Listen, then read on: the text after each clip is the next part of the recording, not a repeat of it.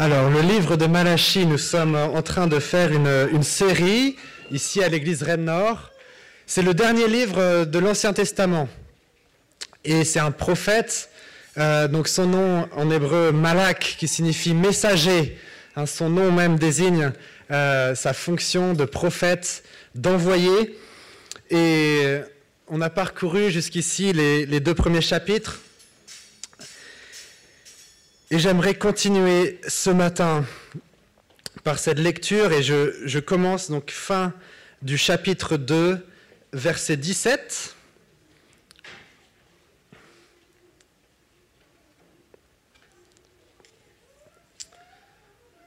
Et je vous propose de suivre euh, avec moi à l'écran ou dans vos Bibles.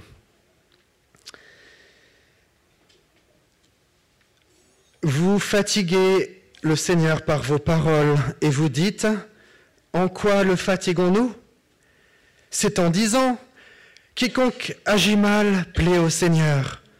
C'est en de telles personnes qu'il prend plaisir. Ou bien, où est le Dieu du jugement? J'envoie mon messager. Il frayera un chemin devant moi. Il arrivera dans son temple à l'improviste, le Seigneur que vous cherchez, le messager de l'alliance que vous désirez, il arrive, dit le Seigneur des armées. Et qui pourra soutenir le jour de sa venue? Quel est celui qui tiendra debout quand il paraîtra?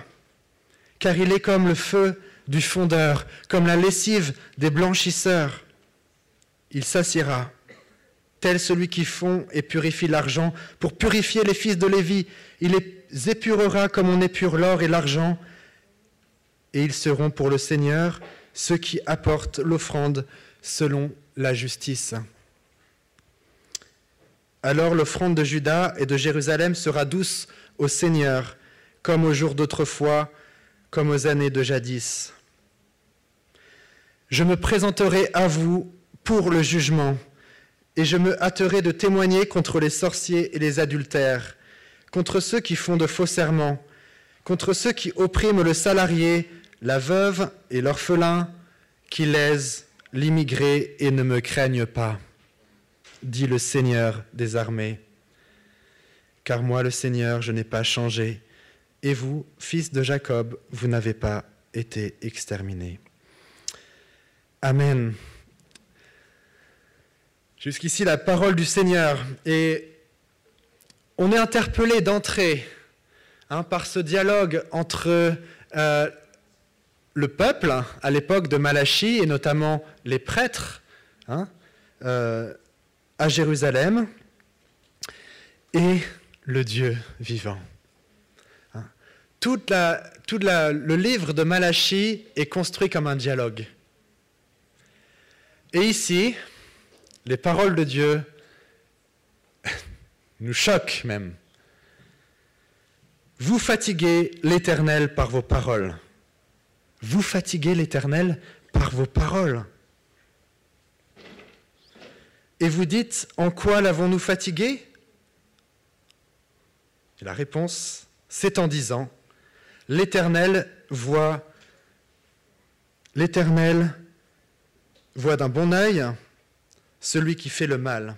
On pourrait traduire aussi, quiconque fait le mal est bon aux yeux de l'Éternel c'est en lui qu'il prend plaisir. Certaines paroles donc fatiguent Dieu. Mais de quelle façon Dieu peut-il être fatigué? Le terme hébreu, fatigué, est yaga.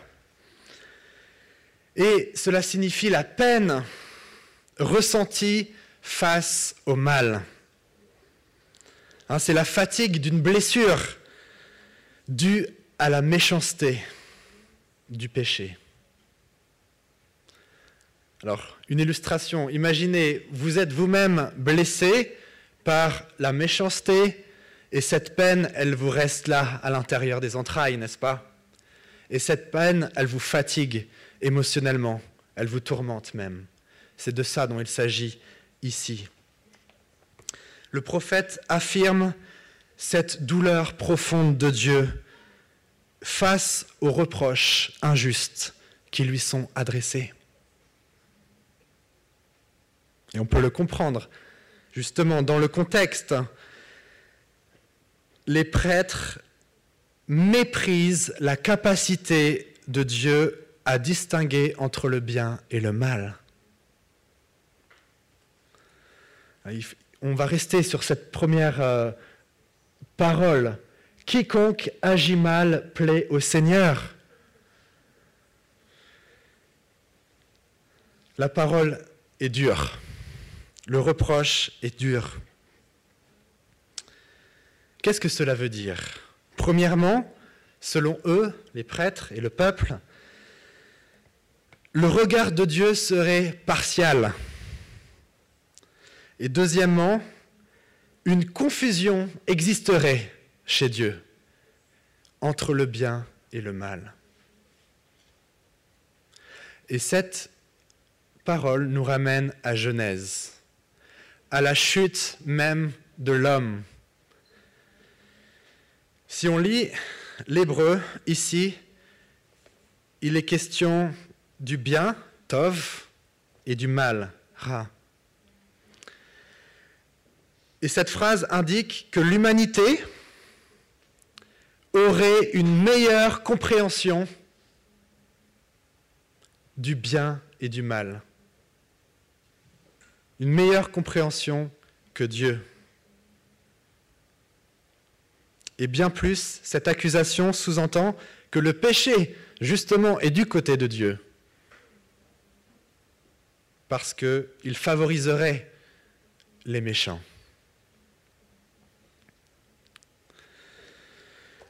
On comprend ici la peine et la douleur du Seigneur.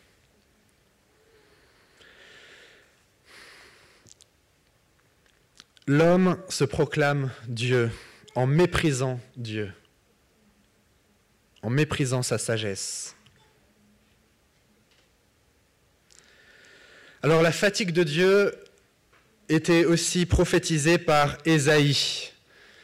Le prophète Ésaïe au chapitre 43 rapportait ces paroles. Mais tu m'as tourmenté par tes péchés, tu m'as fatigué par tes iniquités. Et on peut se demander, mais comment des personnes qui sont du peuple d'Israël peuvent-ils avoir de tels reproches? En effet, comment Dieu pourrait-il prendre plaisir en celui qui fait le mal? Hein, Dieu ne discerne-t-il pas les pensées même du cœur? Avant que la bouche parle, il discerne les pensées. Effectivement, si nous ouvrons la Bible, dès le livre de Genèse, on voit Dieu qui est peiné à l'époque de Noé, notamment. Je lis Genèse 6, verset 5. L'Éternel vit que les hommes commettaient beaucoup de mal sur la terre et que toutes les pensées de leur cœur se portaient constamment et uniquement vers le mal.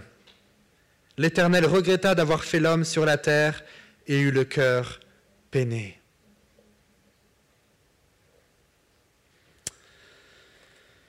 Effectivement, le reproche va vraiment à l'opposé de qui est Dieu, lui qui est toujours peiné face au mal. Mais si nous regardons bien le texte de Malachie, il y a un deuxième reproche en forme de question. Où est le Dieu du jugement? Où est le Dieu de justice? C'est le même terme, jugement, justice. Où est ce Dieu-là? Le peuple nie même que ce Dieu-là existe.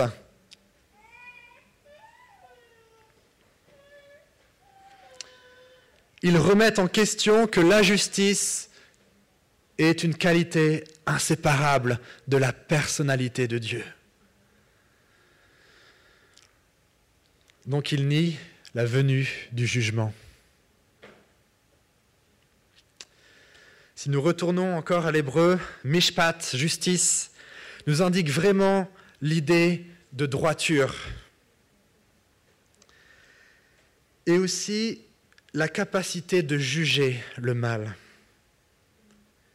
et l'attachement à des lois claires pour vivre le bien et le partager. Alors la question est posée.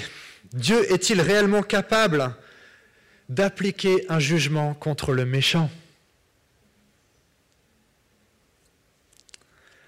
Maintenant, imaginez-vous, comment Dieu va-t-il répondre? Comment Dieu va-t-il répondre? Alors la réponse de Dieu va sûrement nous surprendre. Mais avant cela, j'aimerais qu'on revienne à notre contexte aujourd'hui. Car les injustices humaines sont bien présentes dans notre monde.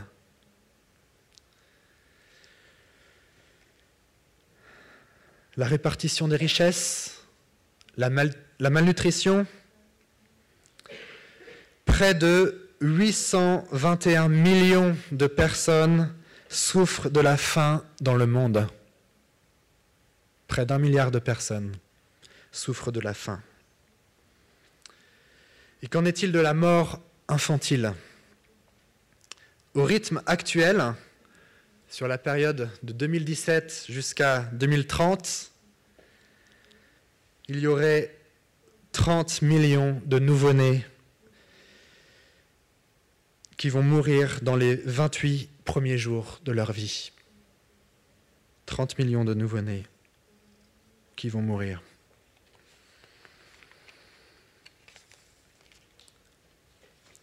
Qu'en est-il encore des enfants soldats? On estime à 250 000 le nombre d'enfants soldats encore dans le monde. Je vous passe les autres chiffres par rapport à l'emprisonnement arbitraire, la torture, l'oppression politique, militaire, nous sommes dans ce monde-là fait d'injustice et de choses qui nous révoltent à raison. Comment pouvons-nous adorer Dieu dans ce monde? Et c'est une question légitime.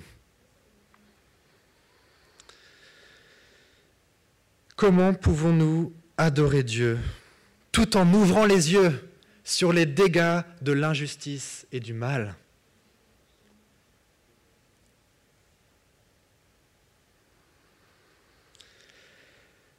Mais Dieu ne nous demande pas d'oublier ces réalités pour se mettre à le suivre.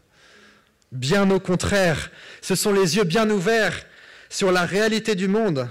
C'est justement à l'écoute de cette injustice des hommes que nous sommes appelés à nous approcher de lui et justement à servir Dieu par l'amour du prochain. Si nous plaçons notre foi en Dieu, c'est vraiment au cœur du malheur humain. Pourquoi Parce que nous connaissons qui est Dieu. Et ce Dieu est juste et plein de compassion. Revenons maintenant à la réponse de Dieu. On a envie de savoir, n'est-ce pas, comment Dieu va-t-il répondre à cela?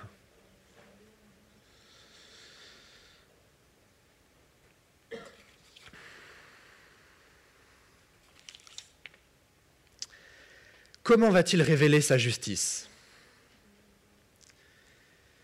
Comment va-t-il présenter le bien auquel il prend plaisir?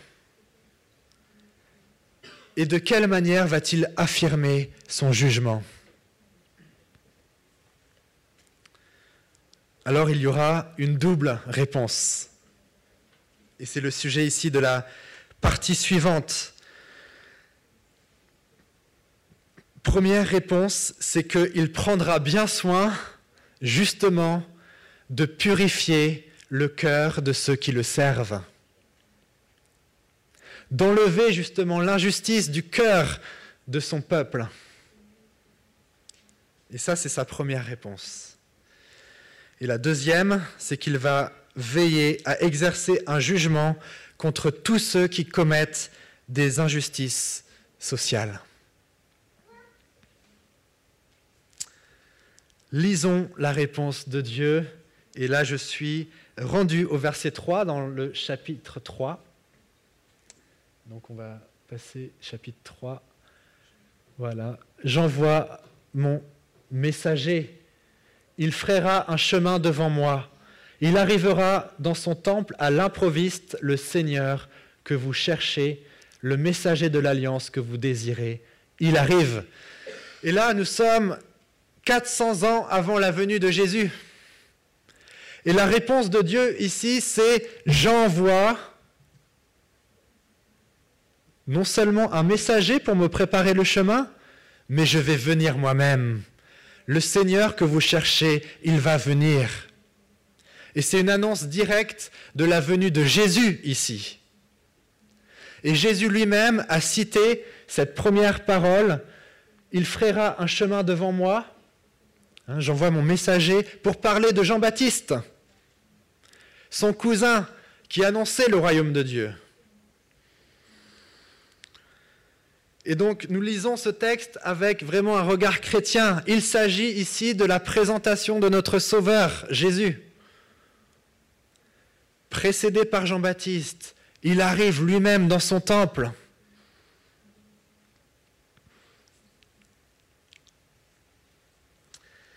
Il vient, le Dieu juste, il va se montrer devant le visage des hommes. Quelle bonne nouvelle, n'est-ce pas? Mais Malachi prend bien soin de dire attention. Attention parce que accueillir la présence du Dieu juste n'est pas si facile. Ce n'est pas si simple. Verset 2 qui pourra soutenir le jour de sa venue? Qui restera debout quand il apparaîtra? Car il est pareil, nous dit le prophète, à un feu purificateur, au feu du fondeur. Et là, l'illustration est forte, et c'est répété plusieurs fois. Dieu, le Seigneur, Jésus, est comme cet artisan qui va travailler l'or et l'argent au feu pour l'éprouver, pour enlever les impuretés.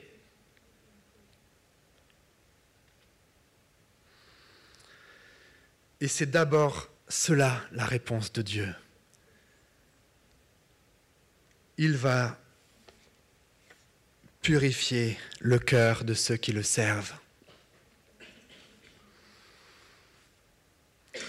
Alors ce n'est pas nouveau aussi de comparer Dieu à un feu. Hein. le Deutéronome, livre de Moïse, nous parlait de Dieu comme un feu dévorant.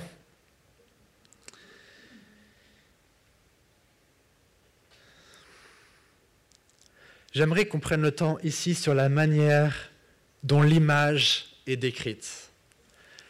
Il est question de cet artisan qui va s'asseoir. Il s'assiera nous dit le texte, verset 3. Il s'assiera, tel celui qui fond et purifie l'argent. Et donc c'est une démarche vraiment délicate. Il va prendre soin de faire bien ce travail. Il va assumer cette tâche délicate. Et ils sont estimés aussi, ceux qui le servent comme un métal précieux, comme de l'or.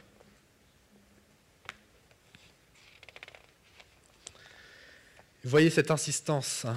purifier, pur, purifier, pur. J'aimerais aller plus loin.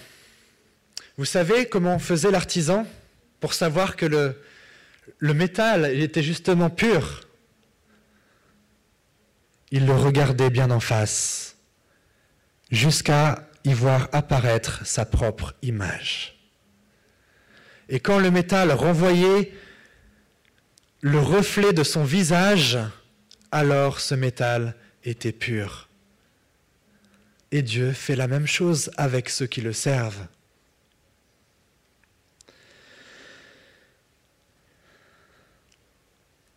Il va travailler nos cœurs jusqu'à ce que l'image de Dieu soit pleinement réfléchie,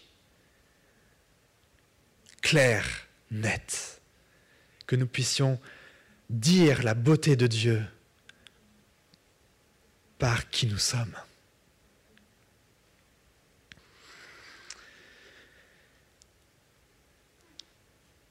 Et nous voyons ici que l'injustice sociale commence dans les cœurs, n'est-ce pas?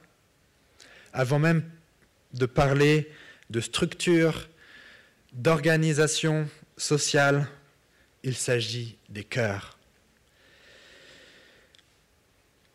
Le Seigneur montre sa justice car il est en train de se constituer un peuple qui justement sera juste dans ce monde.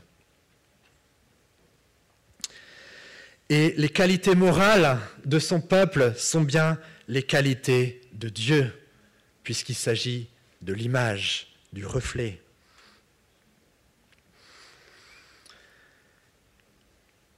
Et là, on comprend autrement notre sainteté. Notre sainteté n'est pas juste un intérêt individuel, mais c'est une parole de Dieu pour le monde. Si nous grandissons dans la sainteté, c'est parce que nous sommes parole de Dieu à ce monde injuste. Dieu dit, voici mon image. J'aimerais faire une parenthèse ici car ce thème euh, d'être éprouvé, d'être passé au creuset du feu, la Bible en parle aussi pour la parole de Dieu. Dans le psaume 12, par exemple, nous lisons Les paroles de l'Éternel sont des paroles pures, un argent éprouvé, au creuset sept fois épuré. Nous avons ici le même terme hébreu, tsaraf. Comment pouvons-nous porter une parole éprouvée, pure, tout en demeurant dans l'injustice Ce n'est pas possible. Et le peuple qui porte la parole doit aussi être éprouvé comme cette même parole. Nous ne faisons plus qu'un avec cette parole qui est passée au creuset. Et nous lisons par exemple le prophète Jérémie dans le chapitre 20. Si je dis, je ne ferai plus mention de lui, de Dieu, je ne, parlerai plus en son nom, alors il y a dans mon cœur comme un feu dévorant qui est retenu dans mes os. Hein, on voit ici hein, cette parole qui euh, nous anime et qui nous éprouve.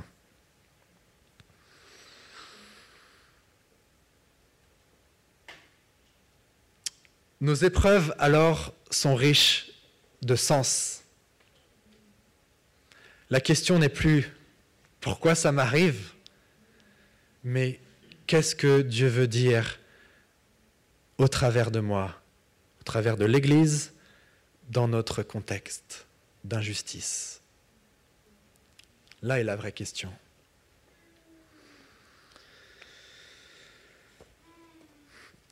La parole de Dieu continue ici parce qu'il y a une deuxième réponse. Et c'est la troisième et dernière partie, c'est que Dieu va s'empresser de juger aussi ceux qui répandent l'injustice sociale.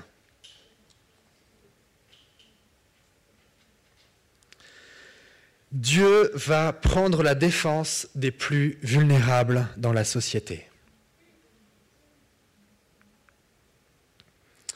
Alors nous lisons à partir du verset 5. Je me présenterai à vous pour le jugement, et je me hâterai de témoigner contre les sorciers et les adultères, contre ceux qui font de faux serment, contre ceux qui oppriment le salarié, la veuve et l'orphelin qui lèsent l'immigré et ne me craignent pas, dit le Seigneur des armées.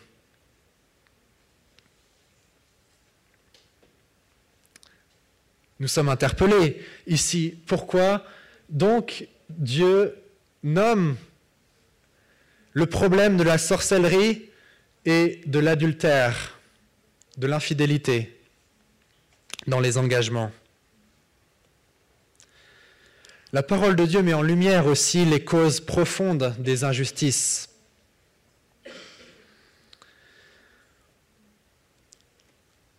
L'occultisme et l'immoralité brisent les cellules familiales et brisent la société.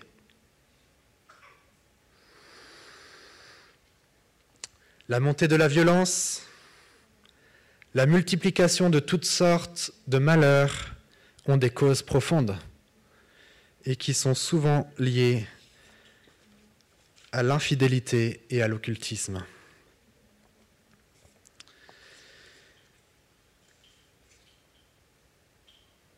Qu'en est-il de notre contexte? Ramenons encore à notre contexte ici, en France par exemple. Savez-vous que 10 à 12 millions de personnes dans notre nation consultent chaque année un voyant, un médium, un guérisseur ou un professionnel du paranormal? Presque un sixième de la population. Ce n'est pas anodin. Les gens se tournent vers des puissances démoniaques. Et sont malheureusement liés d'une certaine manière à elles.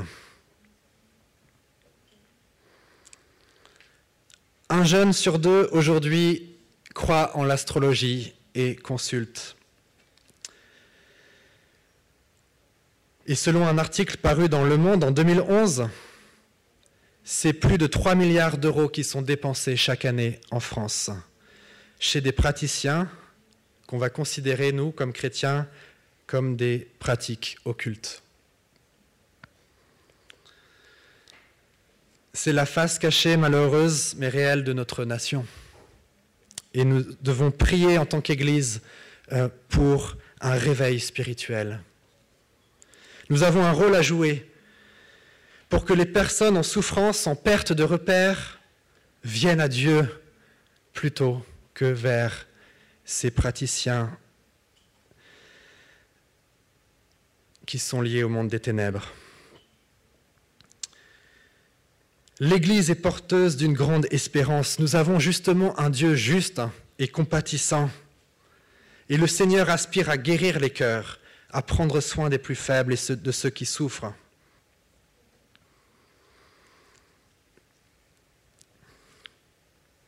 Et nous pouvons aussi, d'après l'actualité, vraiment crier à Dieu par rapport au changement dans l'éthique privée et familiale qui aura de lourdes conséquences, justement, pour toutes les structures sociales. La lutte contre l'injustice est aussi là, à ce niveau. La défense du couple et de la famille, Si nous continuons ce texte, Dieu maintenant assure qu'il va se présenter, qu'il va même se hâter, s'empresser de juger de ceux qui commettent et qui propagent les injustices. Ici, Malachi non plus n'invente pas l'éthique, il n'invente pas la morale, il la reprend des livres de Moïse. Depuis les premiers livres de la Bible, Dieu prend la défense de la veuve, de l'orphelin et de l'étranger. C'est un refrain dans toute la Bible. Et ici, les questions aussi du plus faible dans le milieu du travail qui est exploité.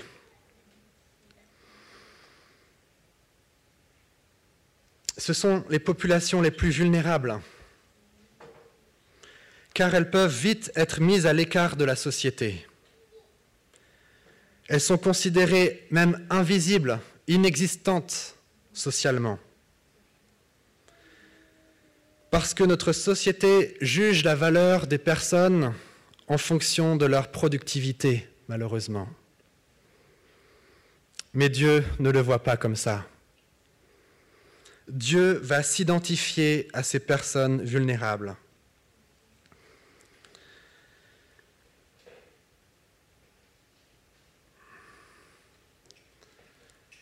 Ici, il y a vraiment une sagesse pour nous en tant que chrétiens.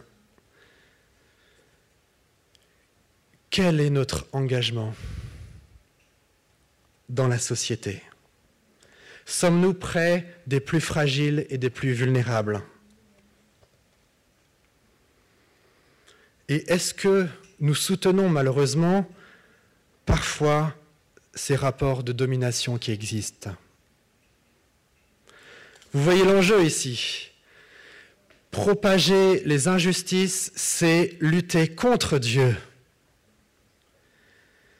puisque Dieu va juger ceux qui les commettent. La parole de Dieu réforme les cultures. nous voyons bien sûr Jésus, hein, lorsqu'il est venu ici sur cette terre, qui a ébranlé justement les rapports sociaux. Avec ceux qui sont atteints de maladie ou de handicap, ceux qui sont méprisés, Jésus était là avec eux et prenait leur défense.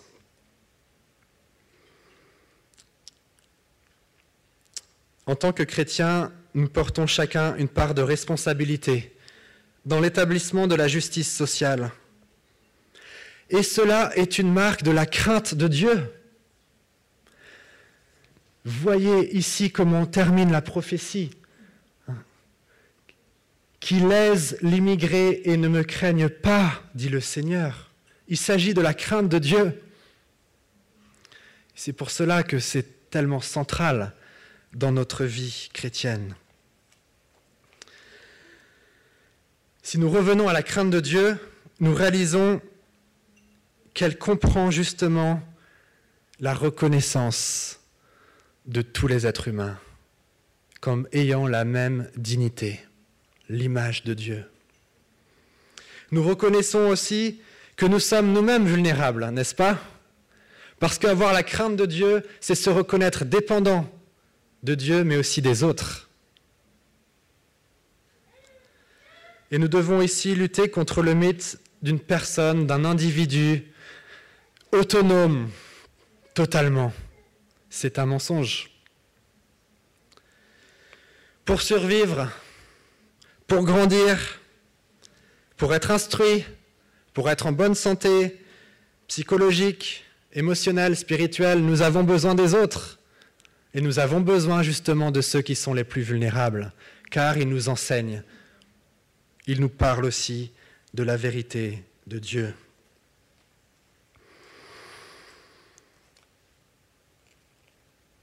Alors, on peut aussi se mettre dans la peau Hein, par exemple de la veuve. Récemment, j'ai rendu visite à une femme qui a perdu son mari il y a un an et demi. Quelle souffrance, quelle solitude, quel isolement. Tous ces souvenirs pendant 30 ans sont remplis de la personne de son mari. Elle a vécu énormément de choses avec lui mais maintenant, il n'est plus là. Qui est-ce qui va l'entourer? Qui est-ce qui va lui montrer justement la compassion de Dieu et la douceur et la tendresse? C'est aussi un appel à l'Église. Nous voyons, ne serait-ce que dans ma rue, deux femmes qui vivent seules dans leur âge avancé et qui n'ont presque personne à qui parler. Et À chaque fois que l'on passe avec les enfants, elles sont là, devant la porte ou à la fenêtre, en essayant d'avoir une conversation dans la journée. Dieu prend la défense et se soucie des veuves, mais aussi des orphelins et de l'étranger. Dieu, hein, vous vous souvenez, à cette, douleur, cette peine, hein, il porte justement les peines des plus vulnérables.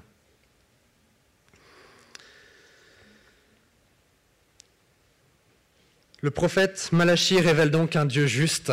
Voici la réponse de Dieu. Je vais juger ceux qui font le mal, mais je vais aussi être près de ceux qui souffrent. Et je vais agir sur les causes profondes de toute injustice. Il n'y a pas de meilleure réponse que Dieu pouvait apporter.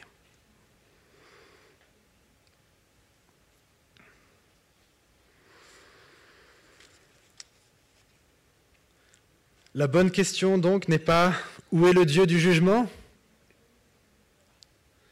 mais plutôt allons-nous accueillir dans notre cœur le Seigneur pour qu'il puisse faire apparaître la beauté de son image.